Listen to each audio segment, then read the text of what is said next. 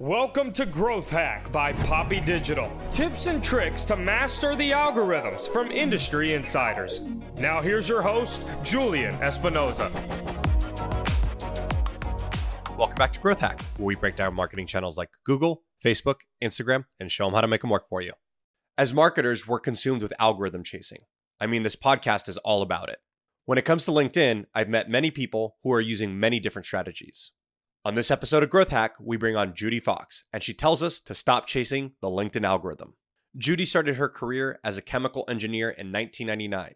By 2008, when the financial crisis hit, she learned the power of LinkedIn to quickly network to another job and launch an online side hustle that led to a six figure consulting business.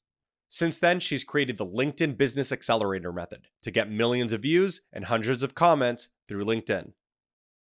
Welcome, Judy Fox. Woo woo! What does a fox say?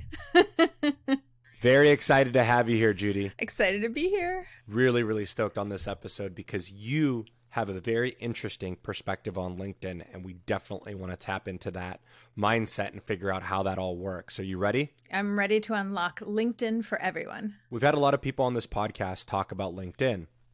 And I think what's really unique about your strategy is it's radically different. Can you talk to us a little bit about your LinkedIn strategy? I will start by saying I think of LinkedIn in terms of long term business sustainability.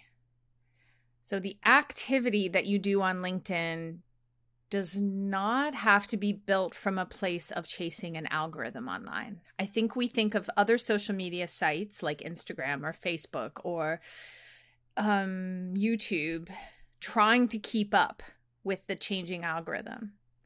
I ignore that on LinkedIn. I'm on LinkedIn and I specifically try to tell people strategies for networking, long term business, and sales results, which comes from trust and leadership and positioning and social capital. And that is always irrespective of an algorithm.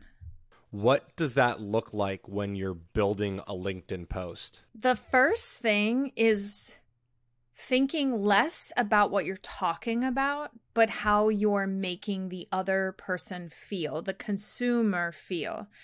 So, step number one, you're talking with everyone on LinkedIn. LinkedIn comes from a place of many people are either employed or looking for work, or they are business professionals and they want to get contracts or some type of opportunity, speaking engagements, people to download their podcast for potential advertisers to pay on their podcast episodes. With all of that, they're going to want to position themselves. And a lot of times people think in terms of, what do I talk about at people? Instead, shift it to what do you talk about with people? You are with your audience as if they are peers on LinkedIn. I would start there. Step one. Step two is how you make people feel comes from thinking about emotions. We are drawn in by stories. Even if you have the most static topic, you can still find a story within something. You can find and pull out what happened. Even if it's a before and after energy, we still feel like we joined a journey if you give us something to grab onto. You know, it's really interesting you talk about this journey and also talking about um, instead of at you, with you conversation. We've noticed that it's a lot of content on, hey, here's this news headline, or here is this tip or advice you should be using in your business, whatever your, your niche is. And I think what's interesting about your approach is you're talking to you're talking to the audience, but you're talking with them to sort of have a conversation and almost kind of lends itself to conversations is what we should be having on LinkedIn. What do you think about that? That is huge because the conversations in the comments, for a couple of reasons, that is what drives LinkedIn. So, number one, you are who you spend your time around.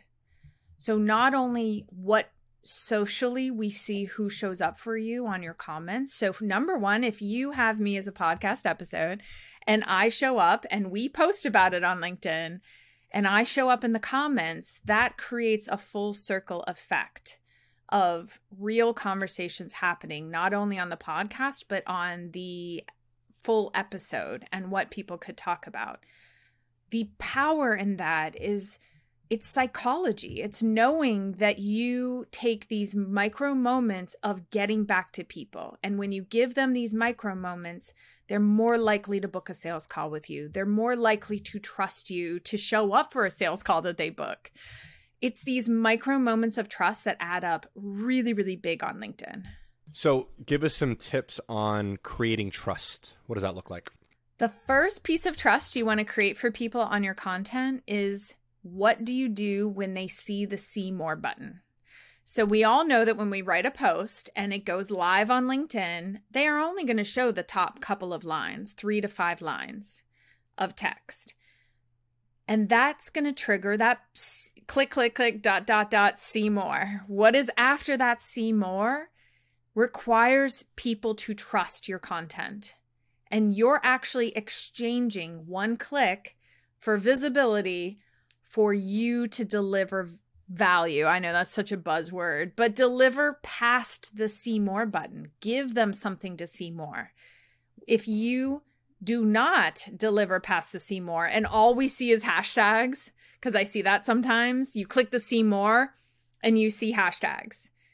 And immediately your brain goes, womp, womp, womp. Like, there's nothing there. They feel like it was a wasted click on your content and they will not trust the next post you put out. So, people who struggle for visibility on LinkedIn, the very first place I tell them to look is that see more button. Have they created enough intrigue in their post, psychological, hey, I'm going to tell you something after the see more button, and then deliver past the see more button?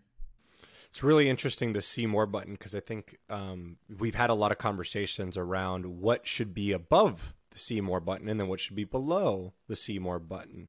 And um, I, I, remember working on a particular post with you uh, on on a recent one actually that we had, where it was I was posting a video about digital marketing and digital maturity and, and all these things. And what was interesting is the post that I worked with you on versus the post that I did myself on a similar topic. Uh, there was a very very big difference in terms of uh, its reach uh, and engagement. I think what what happened in our conversation and what came out of that conversation came out into this post was that this post itself really created a conversation where my other one was kind of probably more at someone uh, uh, versus having that conversation with someone.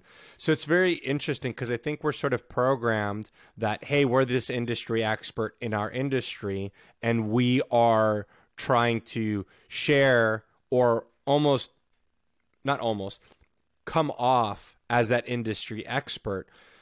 But it's almost like trying to come off that like that industry expert isn't what is what works on LinkedIn. What actually works on LinkedIn is creating relationships, and I think that's that's a big takeaway um, for this. Can can you talk a little bit about how you've created relationships on LinkedIn? Yeah. So I think the thing you just mentioned, which is being the industry expert, what I like to unlock for people is assuming that your peers could also be on your content assuming that your audience and the people that hire you, they do know. Like people who hire me for LinkedIn, I actually want people to hire me that understand how to use the platform. They need to unlock maybe the business or the sales, or they need to unlock why is my content not working? I am already posting. But you see where I'm coming from? It's almost like we as experts can be at the PhD, maybe the master's degree level, because we are, if you're an expert in your industry and you know your niche, but there are parallel industries that you can talk with that probably know the 101 level and can have a great conversation with you. And they may never do the services that you offer, but they have an audience and they have a network. So when I think about relationships, I first think, how can you talk with parallel industries that maybe even have the master's degree level knowledge that you have, but they just don't offer what you offer or they don't offer it the way you offer it? And networking in those close quarters, we always think to ourselves, oh no, but we're we're talking with our peers. I mean, maybe you don't want to talk with somebody who's like a direct competitor that you're not super thrilled with or something. I don't know, can I be that blunt? But um I I mean, I will give a big shout out to some of the amazing LinkedIn experts that I network with because I cannot work with every human being on this planet. Nobody can. So and what I unlock for people is different than what other potential experts unlock. I've worked with and love collaborating with Michaela Alexis, for example. Me and her have launched master classes together. She and I are both experts on the platform, and it's powerful to do that. And one of the reasons, and then I'll let you back on the microphone. it's there's an actual sales model called the soda machine sales example and when you position two products on a college campus and you have two soda machine, you have one soda machine sitting there, it does less business. Because there's no, there's either soda or no soda. There's I want to get something or I don't want to get something. But when you, they've proven this um, with statistics and with numbers and with dollar signs, two and more soda machines, but at least two have a better chance of doing more business together. So Michaela and I collaborating on something, if if people resonated with me or they resonated with her, they have a yes or a yes to choose from. Versus a this is one expert and there's no. Either yes to this one expert or no. So it's a yes or yes.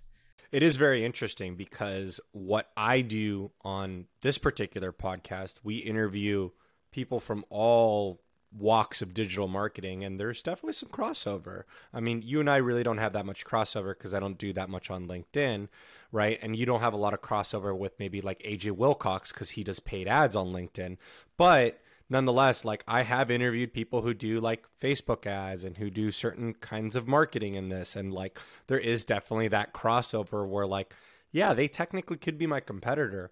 But I've noticed that like I want to lean into my competitors. I want to listen to sort of what they're doing uh, and then collaborate because I think we all win when we collaborate. I remember earlier this year when uh, Facebook had to sort of counter what was going on with iOS 14 and Apple and all the tracking and privacy issues. And like it was really cool to like sort of mastermind with a bunch of uh, social media experts who run paid ads to kind of say like, hey, we what's going on. I, I've had Tara Zirker on the show, interviewed her for, for, from Successful Ad Clubs. We've done a lot of this collaboration, so I totally see where you're coming from. It, it does provide this soda machine effect. Um, and now that I remember it when I was a kid and, and I remember seeing soda machines, it's like you see a soda machine or you see a snack machine, and it's like, hey, one or the other. So I think that is really really interesting. So that's why you want to so when you're talking about relationships and relationship building a lot of people get on linkedin again they want to talk at their ideal client. And i actually pull them back and say let's first do a few things before trying to get in front of brand new people. It is way more work to close a brand new client from start to finish for many many businesses so, how can you unlock that on LinkedIn? Is the power of networking, the power of positioning, the power of social capital, the power of referral. I love um is it Jay Abraham? I was recently listening to one of his uh online master classes that was available for free and I was it's how do I say this? We we feel online and at least what i end up seeing is a lot of organic and how to get in front of new people constantly like how to get new eyeballs how to get more eyeballs if you actually get some of the same 10 to 20 eyeballs every single time and referrals and social capital you can do way more business than just trying to chase brand new fresh eyeballs you know, it's really interesting. In the pre show, you were talking about this idea of how important is to also not be visible. Can you talk just a little bit about that idea in terms of frequency posting on LinkedIn? Yes. So I notice a lot of people come over to LinkedIn with a concept of how much it takes to be consistent or thinking about the algorithm. I understand where that comes from. What I would say to anyone that wants to position themselves as an expert in their space, a thought leader for business, Number one, you don't want to be completely accessible at all times, or it sends a perception that you're always available, that you are not serving the clients and the busyness that you are experiencing in life because you're spending time hanging out on LinkedIn. So I have a CEO of a hospital who we post max once a week because that looks to her and her audience as a very sustainable level for a busy executive CEO it would send the wrong signal to say, Hey, I'm just chatting on LinkedIn when I have a million big problems to solve in my business or I'm navigating relationships within my business behind the scenes. So that is the first thing. And then the second thing is if you're posting all the time, you're telling everybody everything matters, everything's important.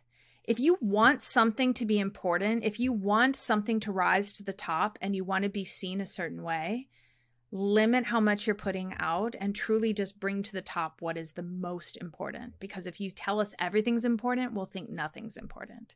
I think that's super powerful and it's very very interesting because it does send some interesting signals. I mean you you've usually heard in the past and not this is not on LinkedIn this is just across social it's like oh she posts a lot on uh she posts a lot right? Or or he's always on social media right? You hear these kind of comments and it's very interesting because linkedin is obviously this more business centric social media platform. This idea of like oh can they really be on social media all the time? Like what else are they doing? Are they not running uh, the hospital in your uh, in the case of your client that they should be so it's a very interesting concept that I don't think we hear, hear about very often. And I think we should definitely hear more about this idea that, hey, also not existing, you know, in that week or maybe in a few days for a period of time, it really it really sends a message for when they do see you they crave your content just like you would crave do you have a favorite tv show some series you're watching that comes out every week a favorite podcast episode that drops? We crave what is new coming out and when you don't deliver people make comments on on social media across social media you'll be irrelevant or you will drop out of the public eye or what is the other thing i hear the algorithm won't favor you, you'll lose visibility, right? That is not the case on LinkedIn. The LinkedIn platform, the moment you can, and I'll give you a few strategies for how to hold on to visibility so you can just post once a month. You can post. I, for a period of time, I took four months off this summer. I was off all summer. I did not post at all. And I came back and my first post reached my entire audience. It went to 35,000 views and I have 37,000 followers. I think that is extremely successful to come back with my first post after taking four months away. Because LinkedIn is like, Judy's show is back up. Like, yay. And that's how you should be seen as a thought leader that's how a TV show creates an amazing audience. I was on the edge of my seat to watch you like season three because I was like, I like this show. I think it's crazy. I don't know if you've watched it, but yeah. but anyone listening, think about your favorite shows. Think about your favorite online personality. If they take a break, you will literally crave it. And the first post they make coming back, you'll be all over it it's very very interesting. Definitely something we don't hear very often which is post infrequently and don't post a lot. That that is very counter culture to all the digital marketers and all the people that I've I've talked to on LinkedIn. So it's very very interesting. Cuz here's one more thing. Can you imagine being a thought leader? Can you imagine being Gary Vaynerchuk? I'm putting Gary V in the hot seat. So hey Gary V and if he does post all the time, but do you or me think that's his team? We obviously know it's his team. Exactly. So here's the kicker. What's powerful is he's built a platform that is sustainable. So he has a team, right? But if you didn't have a team, what is the other thing happening on his platform? People are constantly posting about him. So that's the final key. So for me, with this hospital CEO, and obviously she's a got a voice and got everything, but we've positioned her in front of what I call ongoing visibility channels. her ability to be, be positioned as because now she's in the venture capitalist space. She wants seats at the table for opportunities. This is for anybody. It's who you network with. It's thinking to yourself okay if i want to get featured on the today show what are my steps? And can i get in front of a producer? And can what does that look like and the psychology of your post so it's not about getting in front of everyone at that point but it is in front of the right people and the steps it takes to get bigger and bigger and bigger media opportunities, PR opportunities, and getting people to talk about you. Well, Judy, it's been great having you on the show. I really, really excited to get this episode live. I'm at, in the show notes. What we're going to have is the post that Judy helped me with, and then the post that Judy actually uh, posted after being four months. And to confirm, Judy, that was the post about uh, 28 years ago, my dad, right? Yes. Yeah. So we're going to have that linked into the show notes to show you what what really worked for me, what's worked for Judy, even being on a long hiatus, and uh, really excited to eventually have you back on the show again. Yay! Excited to be here. This was so great. All right, Judy. Thank you.